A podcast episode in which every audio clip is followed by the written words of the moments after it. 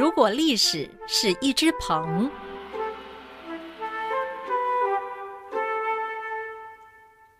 大家好，我是陈启鹏，很高兴来到好好听 FN，跟各位聊聊历史耐人寻味。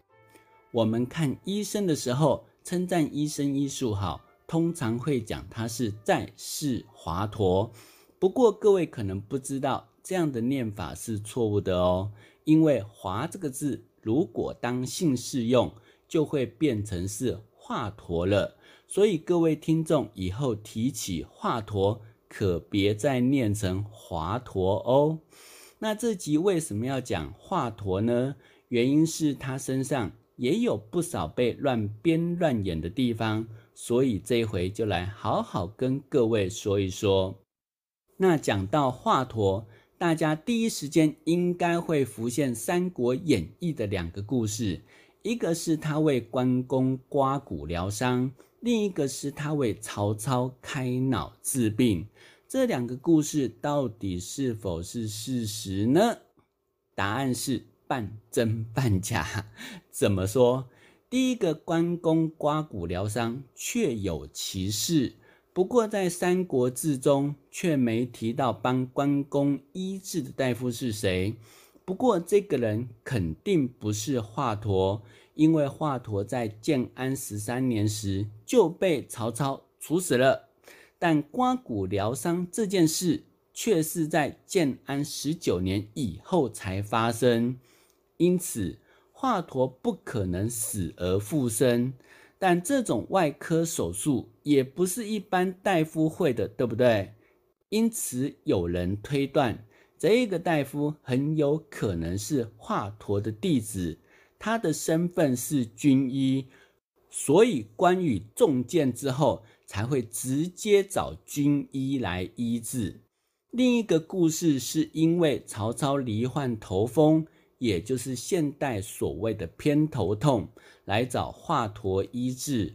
华佗诊断后说要打开脑袋才能治疗，而曹操听了之后，怀疑华佗要害自己，就把他给杀了。不过这个故事也不完全是事实。因为曹操的确有找华佗治疗偏头痛，但华佗诊断过后没有说要开脑治疗，而是对曹操说：“这个病在短期之内很难治好，即便是长期治疗，也只能延长寿命而已。”因此，曹操让他待在自己身边，好好医治。但华佗待久了之后，不愿当个只是为皇室治病的宫廷医师，便假托离家太久，想念家人，向曹操请假。回家之后，再以妻子生病需要照料为借口，欲嫁不归。曹操一开始还蛮体谅华佗的，并没有逼他赶快回来。但时间久了之后，却发现。奇怪，我怎么叫华佗，华佗都不回来呢？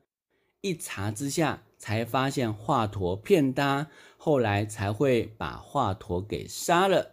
所以曹操不是因为华佗要害自己而杀他，而是因为华佗欺骗自己而杀他。尽管《三国演义》里的华佗故事是假，但华佗医术高明是真。在《三国志》和《后汉书》中都留下不少华佗医术高明的记载，我们就拿其中比较脍炙人口的几则来说好了。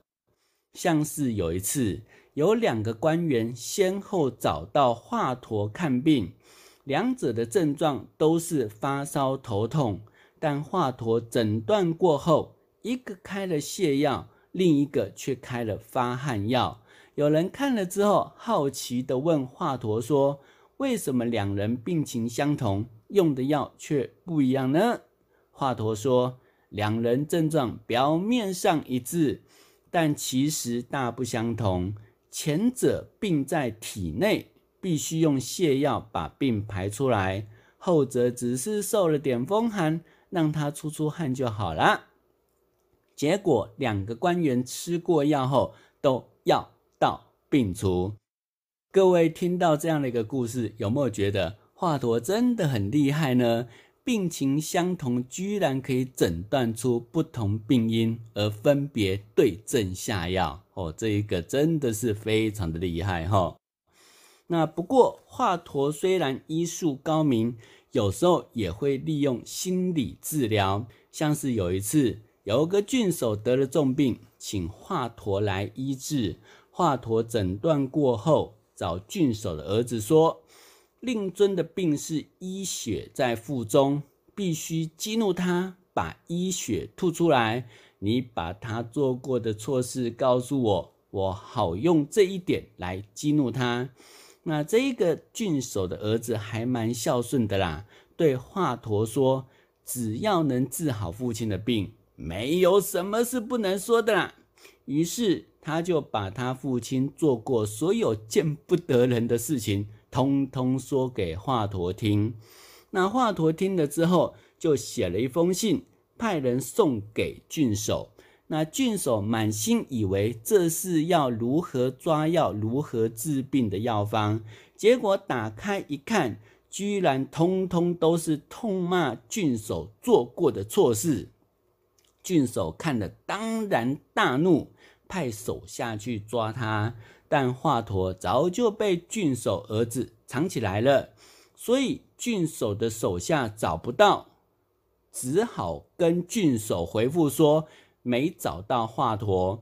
而郡守一气之下吐出一公升黑血，嘿，病就这么好了耶。那史书是没有提到后续的情况啦，不过按照常理推断。华佗在这边应该也待不下去了，因为不管郡守儿子是否还华佗清白，郡守也一定难以容忍自己的丑事外流。这或许也是他会应聘到曹操那边去治病的原因，因为有人罩他，才不会有性命之忧。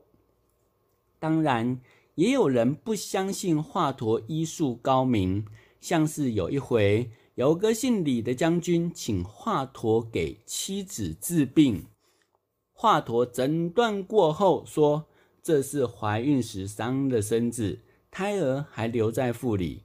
那这个李将军说，我的妻子有流产过，胎儿已经下来了。那华佗对他说，不可能，按照我的诊断，胎儿仍然在肚子里。那你看，两个人的主张不一样，而李将军当然不相信华佗，因为他明明就见到胎儿流掉了，怎么可能还在肚子里？于是他就把华佗给轰了出去。不过他的妻子病情越来越严重，找其他大夫来看，那其他大夫连病因都讲不出来。所以他想了想，还是请华佗再来医治一遍。那这一回，华佗不敢大意，详加诊断，然后对李将军说：“病因我认为还是一样，一样是有个胎儿在肚里。我怀疑是你的妻子怀双胞胎，一个流掉了，但另外一个还在肚子里。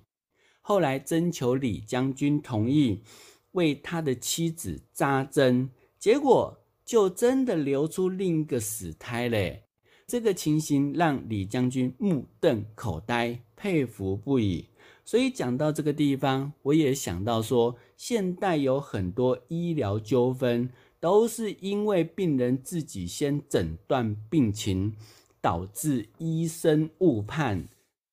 如果医生医术不够高明，当然会被病人的选择性叙述误导，对不对？所以这边也给各位一个观念，那就是看医生时，只要把病情客观详实讲出来就好，这样才不会影响医生诊断，产生误判。而华佗最为人所称颂的地方，就是他配出史上最早的麻醉药，叫做麻沸散。那当然，大家会好奇，这种麻沸散真的存在吗？在《三国志》里头确实有相关记载。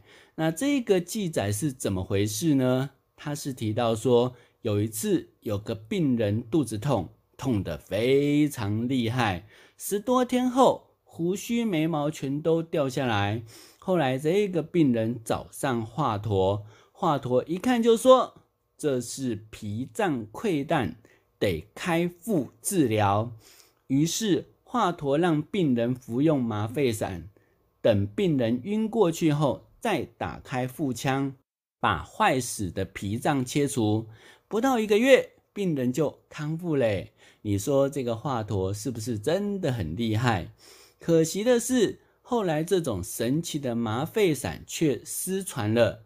因为根据《三国志》记载，华佗临死之前拿出一卷医书。叫做《青囊书》，对狱卒说：“这本医书给你，可以用来救人。”但狱卒听了却害怕惹祸上身，不敢接受。华佗不得已，只好跟狱卒要一把火，把书给烧了。不过，我们讲到这个地方，各位有没有听出漏洞？那就是，如果狱卒真的不敢接受，应该是连华佗想把医书给他这件事情都三缄其口，对吧？因为只要他不说，谁知道华佗有写过这本医书？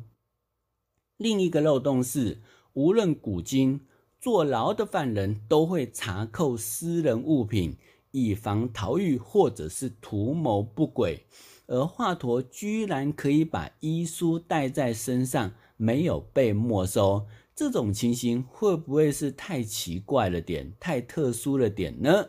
而这两个漏洞，罗贯中也发现了，所以他在《三国演义》中改编成另一种版本，说是狱卒接受了医书，并对华佗说：“我若是得了医书，就不做狱卒了，将会行医济世，使先生的医德流传千古。”于是他把医书藏在家中，等华佗死了之后，去为华佗处理后事。哪知道处理完之后回家，却发现妻子正在烧那本医书，他赶紧抢上前来，把火给弄熄。但青囊书已经被烧得差不多了。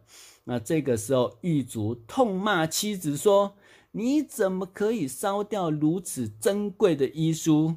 结果，他的妻子蛮不在乎的对他说：“即使你学的跟华佗一样厉害，那又怎么样？还不是会跟他一样死于非命？那还不如现在就把这本医书给烧了，才不会惹祸上身。”那这个罗贯中的版本当然是不可信，但到底有没有这本医书，也牵涉到麻沸散是否存在。也很多人在质疑到底有没有这本书，因此下一回请大家别忘了继续锁定哦。